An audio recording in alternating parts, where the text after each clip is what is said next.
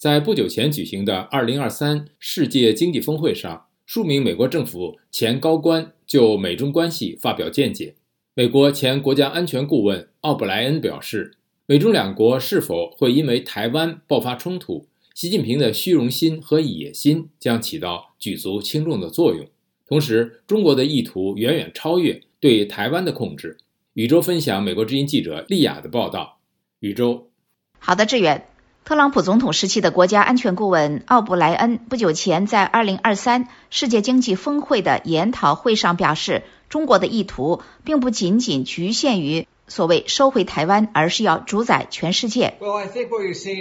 奥布莱恩说：“我认为你正在看到的是，在美国军方越来越多的人认识到，中国现在所准备的不仅仅是对台湾发动两栖攻击，并且收回台湾，他们正在建立一支可以主宰世界的军队。所以，我认为我们需要为中国将变得更加咄咄逼人做好准备。”奥布莱恩提到，中国在亚太的行为一目了然，这包括威胁台湾。在中印边界与印度爆发冲突，把南中国海军事化等等。他还说，中国也在非洲、拉丁美洲和加勒比，当然还有欧洲采取行动。他认为，中国将在全球每一个地方对美国进行挑战。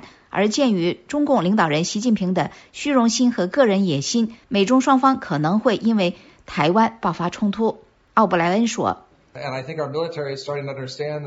他说：“我认为我们军方开始明白，台湾是一个我们可能会发生冲突的领域。就看习近平有多大的虚荣心，他的野心会如何驱使他。他想要收回台湾，这将引发与美国更大的冲突。”在小布什总统任内担任过副财长的基米特大使在同一场活动中说：“过去九十年，美中关系似乎存在大约十七年的轮回。”这种轮回在中共一九三六年走完长征之后开始，此后经历了五十年代的朝鲜战争，七十年代初的尼克松访华，然后就是八九六四，到二零零六年开启美中战略与经济对话，最后是现在二零二三年的跌入谷底。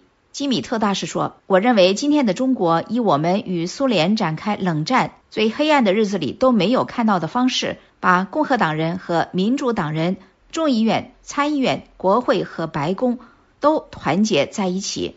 基米特大使曾经参与美中建交谈判，他说他特别想知道的是，再过十七年，美中关系又会处于什么状态。而前国安顾问奥布莱恩认为，避免美中热性冲突的做法是通过美国的领导地位以及里根总统所提出的实力带来和平的信条。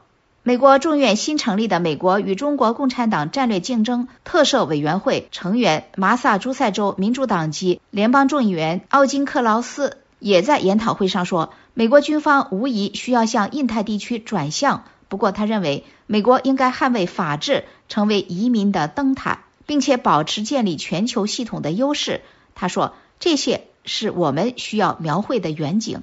奥金克劳斯众议员今年二月。与加州民主党籍众议员卡纳等国会议员访问过台湾，志远。谢谢宇宙分享美国之音记者利亚的报道。应对中国当务之急，美两党联手前所未有。